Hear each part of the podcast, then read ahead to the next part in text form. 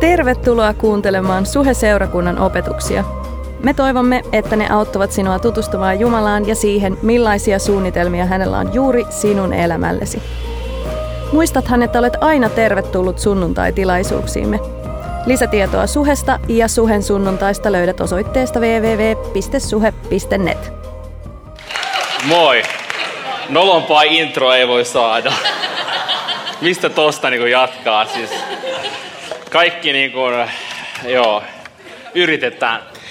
Kiva, siis mä oon osittain suomen ja tota, joo, kiva olla täällä puhumassa teille tänään. Kiitos Jyri, kiitos Pietu. Ää, ja tosi kiva nähdä, että täällä on tämän verran ihmisiä keskellä kesää.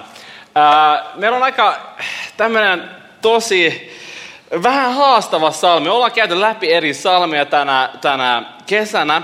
Ja, ja tänään puhutaan salmista 13.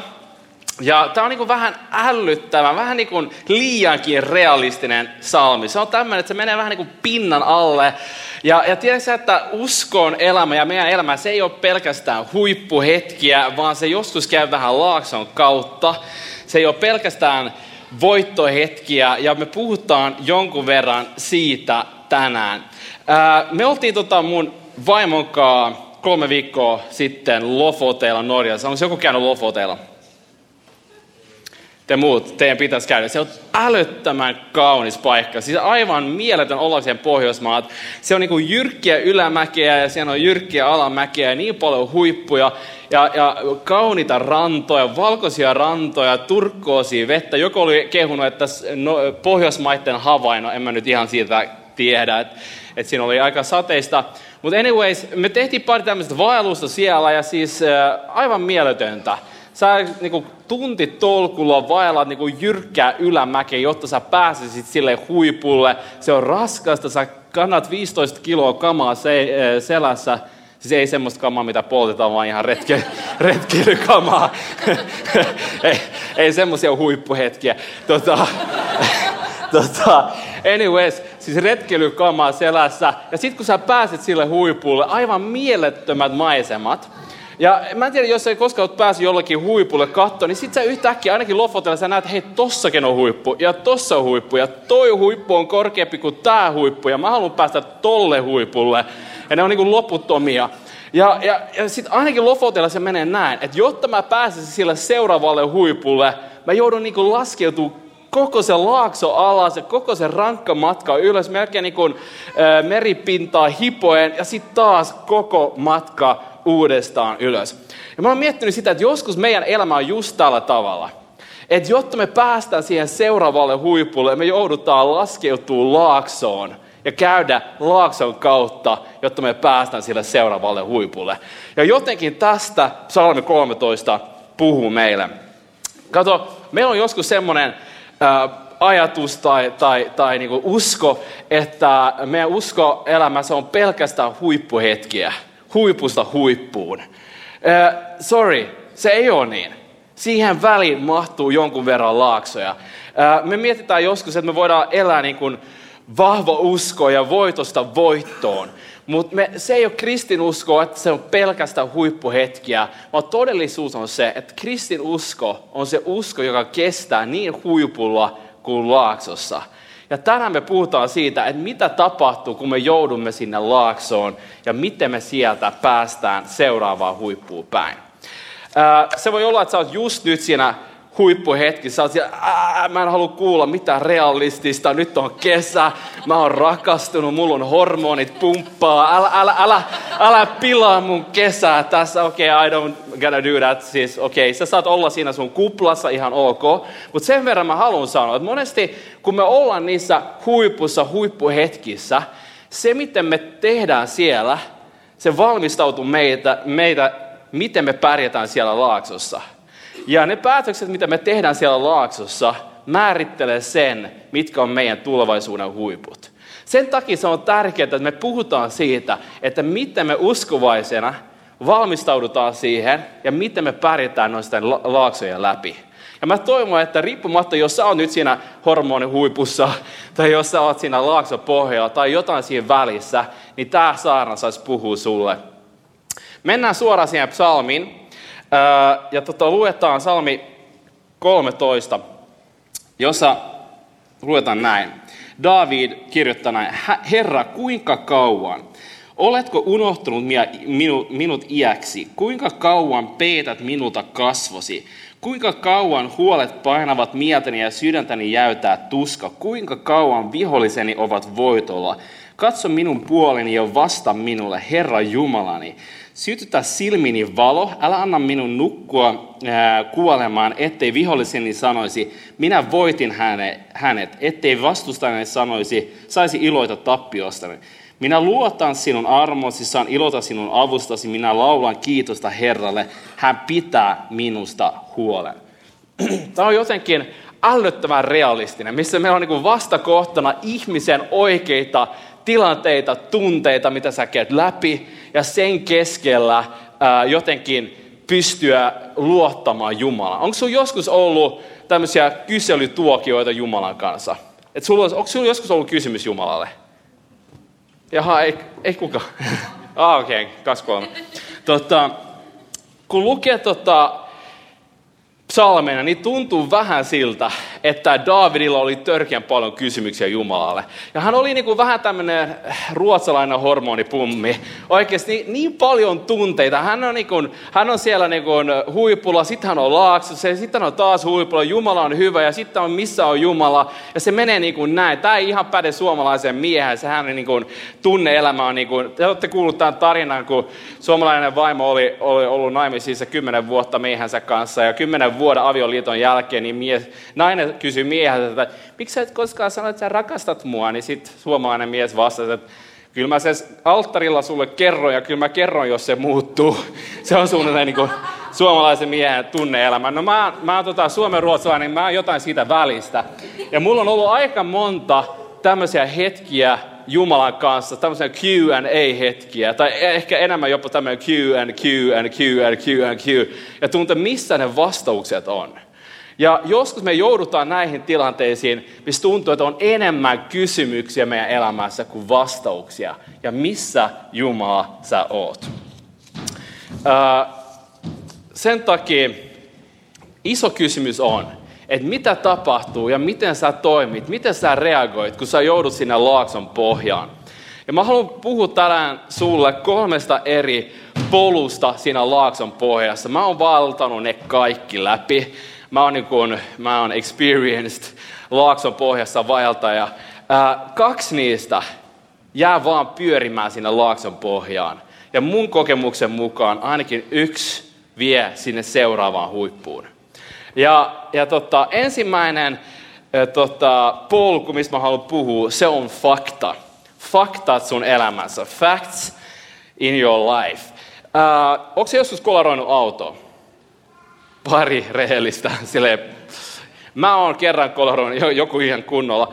Mä oon, mä oon kerran kolaroinut auton ja kun sä kolaroit auto, fakta on se, että sä oot kolaroinut sen auton.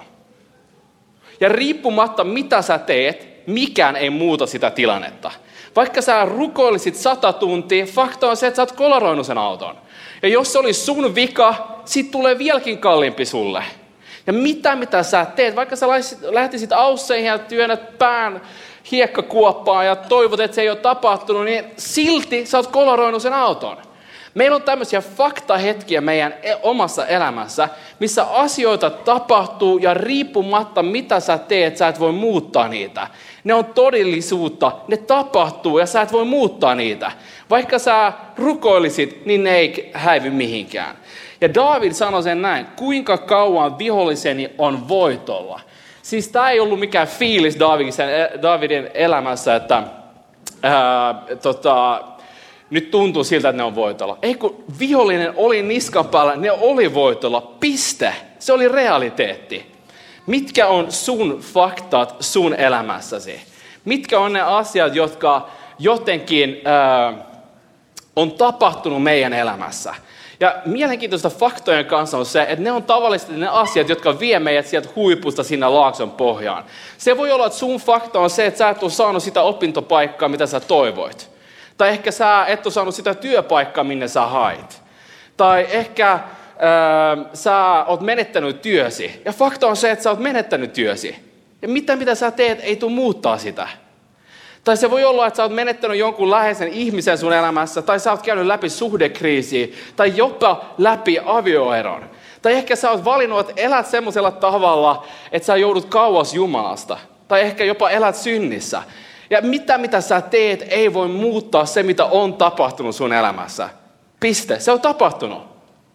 Nyt on synkät ilmiöt. ei, mutta se on faktat. Ja ongelma faktojen kanssa meidän elämässä on se, ensinnäkin se, että me, me tavallisesti, me helposti käännämme näitä Jumalaa vastaan. Ja me sanotaan, että miten tämä voi tapahtua mulle ja Jumala samalla olla hyvä. Ja, ja tota, me, me, me, me usein äh, kyseenalaistamme Jumalan kutsumusta, kykyä tai voimaa tai jopa halua auttaa meitä näillä faktoilla. Että jos tämä asia tapahtuu mulle, miten Jumala voi olla hyvä? Jos mä joudun käydä läpi näitä asioita, niin miten, miten Jumala voi olla uskollinen? Ja toinen ongelma on se, että, että me julistamme helposti näillä faktoilla itsellemme, että tähän tämä loppui. Tästä mä en toivu, tästä ei tule enää mitään. Mä menetin mun työpaikkani tai mä, mä, mä, ää, mä, mä oon menettänyt mun läheiseni tai mä oon käynyt läpi tätä tai tätä. Ja katso, me halutaan määritellä monet, tai nämä faktat haluaa jotenkin määritellä meidän tulevaisuuden. Onko sulla ollut faktahetkejä, jotka on jotenkin paussannut sun elämää? Se ei ole välttämättä nämä faktahetket on semmoisia, mitä tapahtuu viime viikolla. Joillakin meillä voi olla tämmöisiä faktahetkiä, jotka on jo vuosia vanhoja. Jopa viisi vuotta, jopa kymmenen vuotta vanhoja. Ja ne vielä pitää meidät siellä laakson pohjassa. Ja me uskomme, että me emme pääse sieltä eroon. Ongelma myös faktojen kanssa, että ne herättää kaikki nämä kyselytuokiot Jumalan kanssa. Niin kuin David sanoi, oletko unohtunut minut iäksi? Kuinka kauan peität minulta kasvosi? Kuinka kauan huolet painavat mieltäni ja sydäntäni jäytää tuska? Jokaisella meillä on isompia tai pienempiä faktajuttuja, jotka jotenkin saa meidät pyörimään siinä laakson pohjassa miettimään, että hei, tästä ei tule enää mitään. Miten mä tästä toivon? Miten mä pääsen tästä eteenpäin? Faktoja meidän elämässä me ei voida muuttaa. Se, mitä on tapahtunut, on tapahtunut. Mutta faktat ei tarvitse määritellä sun elämän tulevaisuutta tai tulevat huiput. Ja mitä isompi fakta sulla on, niin sitä isompi Jumalalla sulla on. Kun sä sanot, joo, mutta jos sä tietäisit mun faktat, mitä mä oon käynyt läpi, ja, ja, ja, ja missä tilanteessa mä oon, ne on niin älyttömän isot, niin Jumala sanoo, mun armo on vieläkin suurempi. Ja ruomalaiskirja sanoo sen näin. Laki tuli maailmaan sitä varten, että rikkomus tuli suuremmaksi, mutta missä synti on tullut suuremmaksi, siellä on armo tullut ylinpalttiseksi. Eli riippumatta, mitkä on ne faktat, jotka puhuu sun elämään vasta, mitä saa sut ajattelemaan, että mä en pysty enää elämään mun kutsumuksesta, tai mä en pysty palvella Jumalaa, tai musta ei enää tuu sitä, mitä mä toivon, tai Jumalan suunnitelmat on niin kuin gone mun elämästä, niin Jumala sanoo, että mun armo on vieläkin suurempi. Toinen polku, mitä me helposti aletaan vaeltaa, kun me joudutaan tämmöiseen laaksoon, on feelings, tunteita. Me ihmiset, me ollaan niin aika mielenkiintoisia. Me, me tunnetaan kaikenlaista. Ja, ja, tota, ja usein kun me käydään läpi näitä haastavia hetkiä, niin se ei ole, niin kuin, se ei ole sitä niin kuin huippuhormonihetkeä, vaan se on oikeasti ää, aika rankkojakin tunteita. Joskus me, me kaikenlaisia tunteita. Se on ehkä pelkoa tai se on se on jopa häpeää tai se on, se on angstia tai mitä vaan, mitä me käydään läpi. Ja David sanoi sen näin. Sytytä silmini valo, älä, minun, ää, älä anna minun nukkua kuolemaan, ettei viholliseni sanoisi, minä voitin hänet. Ettei vastustajani sanoisi, vastuujani saisi iloita tappiostani. Kato, Davidin elämässä fakta oli se, että hän oli tappiolla. Mutta tunne, joka heräsi siinä, oli se pelko, että mitä jos ne voittaa, mitä jos tämä jää tähän, mitä jos tästä ei tulekaan mitään. Ja ongelma tunteiden kanssa, vaikka tunne, tunteet on, siis ei, ei niissä ole mitään pahaa. Tunteet on jollain tavalla semmoinen barometri meidän elämässä, missä me, me, me reflektoidaan kaikki, mitä ympärillä tapahtuu ja sisällämme tapahtuu. Ja jopa vaikeat tunteet, ei ne ole väärin. Se on osa meidän elämää. Ei, ei ne sinänsä ole mitään väärää siinä, mutta tunne on maailman huonoin navigaattori. Tunteet ei ole mikään kompassi, se ei ole mikään opas, josta sä otat kädestä kiinni ja kysy, minne mennään. Et sä voi elää, et sä voi elää tunteiden varalla, kun sä oot laakson pohjassa. Jos sä tunnet pelkoa, et sä voi seurata sitä pelkoa. Se ei koskaan vie sua Jumalan suunnitelmaan. Ei mä pelkään tota, ah, mä en päässyt tohon kouluun, en mä pyri mihinkään muuhunkaan kouluun. Et sä voi elää sillä tavalla, että pelko tai, tai, tai muita tunteita on sun kompassi tai navigaattori. Ja vieläkin hankalampi on se, että liian moni uskovainen tekee tunteista teologiaa. Ja sanoo, että kun tuntuu, että nyt menee hyvin, niin silloin Jumala on kanssani. Ja kun tuntuu, että nyt ei mene hyvin, niin sitten varmasti Jumala ei ole kanssani. Se ei ole raamatullista, se ei ole meidän uskoa, vaan sun tunteet on sun tunteet ja Jumala on Jumala. Uh, mä voin kertoa sulle, että mä oon tallannut näitä polkuja aika monta kertaa itse. Faktat, jotka haluaa määritellä sun tulevaisuuden tai määritellä tai saarata sulle, että sä et, tuu, sä et pysty tähän, koska sä oot käynyt läpi tämän tilanteen. Tai tunteet, jotka haluaa navigoida sun elämää. Kolme vuotta sitten ää, mun, mä löysin itteni mun syvimmästä laaksosta ikinä. Mun elämä oli täysin sirpaleena. Mä en olisi koskaan voinut kuvitella, että mulle, joka halunnut seurata Jumalaa ja palvella Jumalaa, voisin joutua niin syvään laaksoon, missä mä löysin itteni kolme vuotta sitten. Mä olin menettänyt lähes kaiken sen, mitä oli rakasta mulle. Mä olin menettänyt mun kutsumuksen, läheisiä ihmisiä, uskoni tulevaisuuteen. Ja siinä tilanteessa, kun sä oot siinä hit uh, ground zero, niin äh, mulla oli enemmän kuin tarpeeksi faktoja mun elämässä, jotka sanoivat, että tästä ei tule enää mitään. Sä et ikinä tule toipua tästä, toipumaan tästä. Äh, sä tuu, ja oikeasti mä, siihen aikaan mä uskoin, että mä en koskaan enää tule palvelemaan Jumalaa missään tilanteessa. Tiedätkö, kun sä oot siinä tilanteessa ja mulla oli enemmän kuin tarpeeksi tunteita, jotka halus navigoida mun elämää, pettymystä, surua, jopa vihaa tai katkeruutta. Ää, miten sä lähdet siitä ylöspäin? Ja ää, mä tiedän sen omasta kokemuksesta, että ne faktat, joita puhuu sun elämää vasta, tai ne tunteet, jotka vyöryy sun elämää läpi, ää, ne jää vaan polkee paikalle, ne jää sinne po- laakson pohjaan. Joku on sanonut, että ne päätökset, mitä sä teet siellä laakson pohjassa, on ne tärkeimmät päätökset sun elämässä. Sen takia päivän ehkä tärkein kysymys on tämä, että kun sä oot siinä ja hit ground zero, ja nämä kysymykset tulee niin kuin Davidille Jumalalle, että hei, missä sä oot? Miksi sä et niin kuin näytä, näyttäydy mulle? Ja sä oot niin kuin ihan ulalla. Tärkein kysymys on, mihin suuntaan juokset? Juokset sä Jumalaa päin vai Jumalalta pois? Se, se, se kertoo enemmän sun Jumalan kuvasta kuin sä voitkaan kuvitella. Onko sun Jumala armollinen? Onko hän voimakas? Onko hän rakastavainen? Onko hän kykenevä? Juokseksä Jumalasta päin vai pois? Vaikka ne faktat ja tunteet olisi kuin isot tahansa sun elämässä. Tiedätkö, että Jumala jopa kestää meidän harhailut? Tiedätkö että Jumala, Jumalaan pystyy aina luottamaan? Sen takia se kolmas tie, mikä mun oman kokemuksen kautta ja myöskin kun mä luen raamatun, ää, raamatussa, se kolmas polku, joka vie sieltä laaksosta ylös ja seuraavaa huippuun päin, niin se on faithfulness, Jumalan uskollisuus.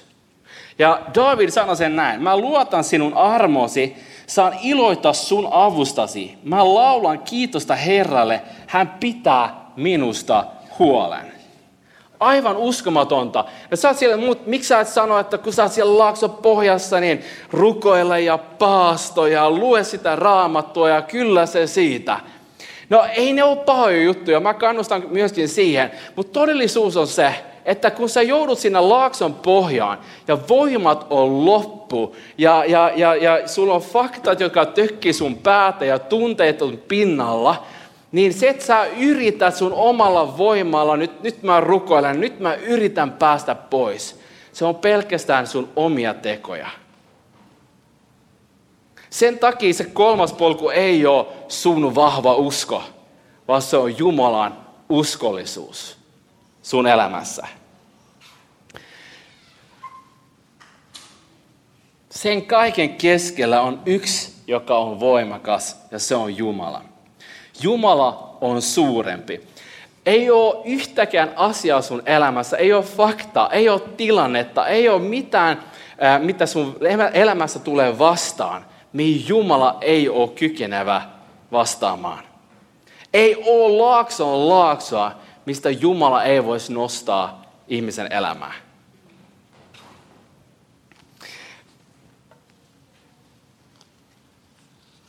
Raamattu sanoo näin. Kuulkaas tätä.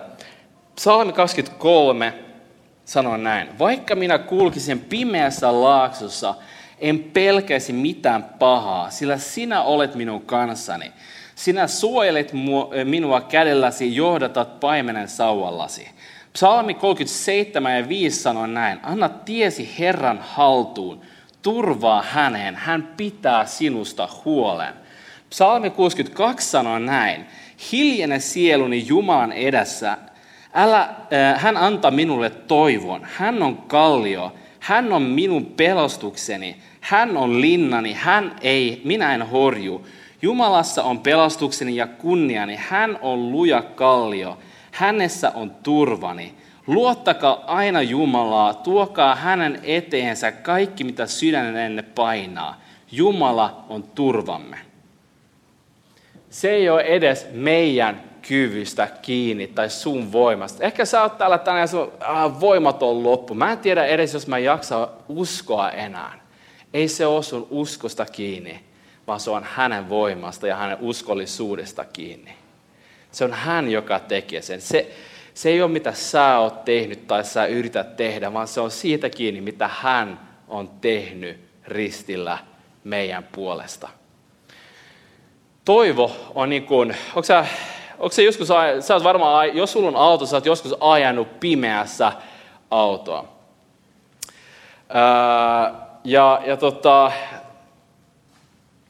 vaikka sulla olisi kuin hieno auto, ja sulla olisi niin kuin kaikki pelaa, kaikki toimii, mutta valot ei toimi, sä et pääse minnekään. Siis ää, kui, kui, jos sulla on pimeä tie, ei ole katuvalaistusta, niin se valo antaa sen mahdollisuuden ajaa sitä autoa. Eikö se ole näin? Ja jos sä et näe, et pääse minnekään, sä et näe metri metriä. Ja toivo meidän elämässä on just se valo, joka mahdollistaa sen, että me voidaan liikkua eteenpäin. Onko se joskus ajanut pimeässä ilman katuvalaistusta, missä on niin kuraset tiet, että ne, ne lamput menee ihan niin kuin sameeksi. Ja vaikka ne on päällä ja vaikka ne loistaa, niin silti ei näy. Joskus meidän elämässä on silleen, että se on jotenkin niin saveaa ne lamput, että ei silti näy. Ehkä me vaan nähdään yksi tai kaksi tai kolme metriä meidän edellä. Ehkä sä et sun elämässä, sä oot täällä ja mietit, että mä en näe enemmän kuin yksi tai kaksi askelta. Ehkä sä et edes tiedä, mitä sä teet tänä syksynä. Ehkä sä et tiedä, miltä sun tulevaisuus näyttää. silloin se on ennen kaikkea tärkeää luottaa Jumalaan. Silloin ennen kaikkea se on tärkeää miettiä, että mihin suuntaan sä juokset. Juokseeko sä Jumalaa päin tai Jumalalta pois? Kolme polkua, faktat, ne haluaa määritellä sun tulevaisuuden. Ne haluaa sanoa sulle, koska sä oot joutunut käydä läpi tämän, koska sä oot kokenut tämän, sä et tuu pystymään. Mutta Jumalan armo on isompi kuin ne faktat sun elämässä. Ne tunteet, jotka haluaa navigoida sun elämää, ne on ihan ok, mutta ne ei ole hyvä opas tai navigaattori. Se on Jumalan uskollisuus. Se, että hän pitää sun elämästä kiinni. Se, että hänellä on tulevaisuus ja toivo sun elämälle, joka on se tie seuraavalle huipulle. He nostan kaikki seisomaan. Mä haluaisin rukoilla sun puolesta. Ehkä sä oot täällä tänään ja koet, hei, mun elämä on ehkä syöksynyt laakson, tai mä oon ehkä ollut liian kauan laakson pohjassa. Ja sä tunnistat itsesi, sä tiedät, että sulla on asioita, jotka on niin epäselviä tulevaisuudessa, sä et tiedä, miten pääset sieltä eteenpäin. Mä haluan us- uskoa ja rukoilla sun puolesta, että tänään saisi olla päivä, kun sä saat kääntyä Jumalan, Jumalaa päin, ottaa sen askeleen. Kolme vuotta sitten mä tein ehkä yksi mun elämän tärkeimmistä päätöksistä. Mä, mun elämä oli pirstalina, mä, mä muistan sen hyvin. Mä istuin Tukholmassa ja mietin mun elämää ja mietin, että tästä ei tule enää koskaan mitään. Ja mä otin sen päätöksen, että mun pitää päästä takaisin seurakuntaan. Mun pitää saada istua Jumalan läsnäolossa. Mun pitää päätä paikkaa, missä Jumala puhuu mulle. Ja tiedätkö, että mä tulin suheen. Aina viisi minuuttia liian myöhään. Ja aina viisi minuuttia liian ennen kuin se loppu mä lähdin, jotta mä en tarvitse puhua sunkaan. tuota, mutta oikeasti se, mitä mä tein, oli, että mä tulin tänne, koska mä tarvitsin sitä. Ja Jumalan läsnäolo, Jumala on se, joka pystyy nostamaan meidän elämää. Puhuu toivoa meidän elämään. Mikä on se sun päätös, se askel Jumalaa kohti tänään? Kiitos Herra tästä sunnuntaista. Kiitos, että sä oot todellinen ja meidän todellinen toivo on sinussa. Kiitos siitä, mitä sä oot tehnyt ristillä. Kiitos siitä, että sä oot kuollut meidän syntiemme puolesta, meidän elämän puolesta, meidän tulevaisuuden puolesta, meidän menneisyyden puolesta. Kiitos, että ei ole faktaa, ei ole tilannetta, ei ole asia, mitä me ollaan jouduttu käymään läpi, josta sä et ole tietoinen, mutta sä oot myös kykenevä. Sä oot isompi ja suurempi kuin kaikki nämä. Herra, mä rukoilen, että jos tässä ihmisjoukossa täällä tänään on ihmisiä, jotka kamppailee eri faktojen, äh, fakta-asioiden kanssa, asioita, mitä ne on käynyt läpi, ehkä ne nyt on siinä laakson pohjassa. Herra, mä rukoilen, että sä näyttäytyisit heille. Ja sä näyttäisit, että se ei ole kiinni edes heidän voimasta tai heidän uskosta, vaan sun uskollisuudesta. Että sä avaat sen uuden tien ja mahdollisuuden tulevaisuuteen vallittaa, valloittaa uusia huippuja. Kiitos siitä, että me saadaan rukoilla, että pelko saisi väistyä sun nimeen. Herra, mä rukoilen, että se angsti, jopa se masennus tai ne sairaudet tai ne asiat, jotka on rajoittanut meidän elämää, että sun nimessä ne saisi murtua täällä ja tänään.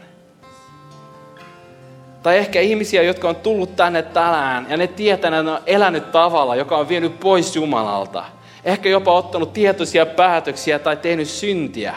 Kiitos siitä, että sä oot Jumala, joka annat anteeksi, annat uuden alun.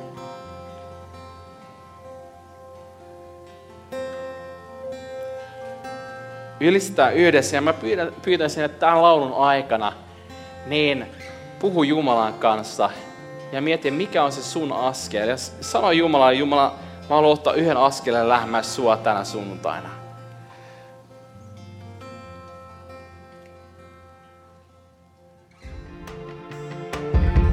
Kiitos, että kuuntelit. Ota rohkeasti yhteyttä, jos haluat tietää lisää suhesta tai siitä, kuka Jumala on. Löydät meidät Facebookista, Instagramista ja Twitteristä nimellä Suheseurakunta. Meistä olisi myös mahtavaa kuulla, miten Jumala on koskettanut sinua näiden opetusten kautta. Voit lähettää meille tarinasi osoitteeseen seurakunta at Jos haluat olla mukana tukemassa työtämme taloudellisesti, löydät ohjeet kotisivuiltamme www.suhe.net.